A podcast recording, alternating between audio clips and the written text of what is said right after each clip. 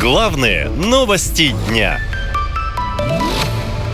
Как Пекин поглощает Москву, зависимость экономики России от Китая стала рекордной. На прошлой неделе Владимир Путин посетил Пекин с редким для него после начала спецоперации международным визитом. В Китай президент приехал на форум «Один пояс, один путь». Мы неоднократно отмечали, что Россия и Китай разделяют стремление к равноправному, взаимовыгодному сотрудничеству в целях достижения всеобщего устойчивого и долгосрочного экономического прогресса и социального благополучия и право каждого государства на собственную модель развития.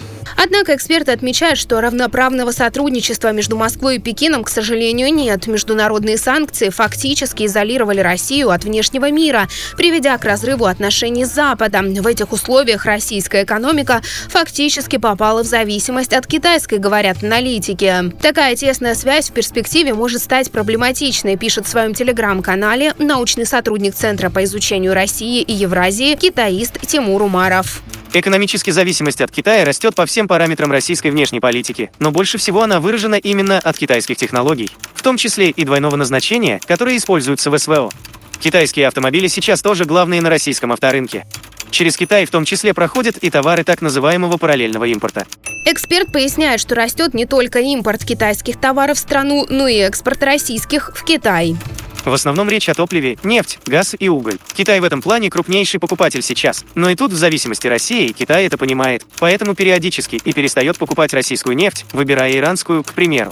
Натягивает поводок, скажем так.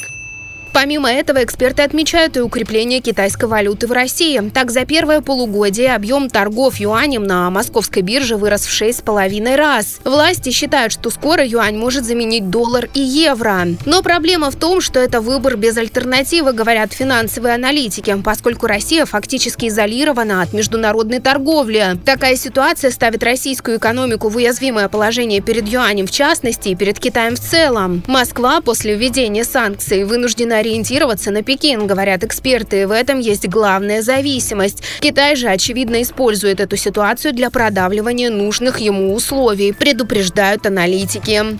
России, возможно, придется делать то, что она не делала раньше, например, развивать партнерство с Китаем в Арктике, куда Китай раньше вообще не допускали. Или же становиться более активной в исключительно китайских конфликтах вокруг Тайваня или в территориальных спорах Китая с Индией.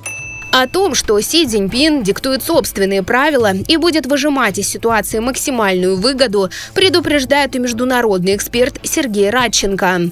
Просто Россия стала очень зависима от Китая во всех отношениях. В политическом, в экономическом, в какой-то мере даже в военном отношении. Если бы не Китай, то Россия бы просто экономически загнула сейчас. Да, это абсолютно очевидно. Выходят, эксперты единогласно предупреждают, что Пекин хоть и помогает России, но делает это по собственным правилам и ровно до тех пор, пока это ему выгодно. А вот чем за эту помощь придется расплатиться, пока остается загадкой. А вот то, что придется, сомнений не вызывает. К слову, недавно в Китае появились карты, на которых часть России обозначена как китайская территория. Вот такая она, дружба по-китайски. Наша лента. Веселим, сообщаем, удивляем.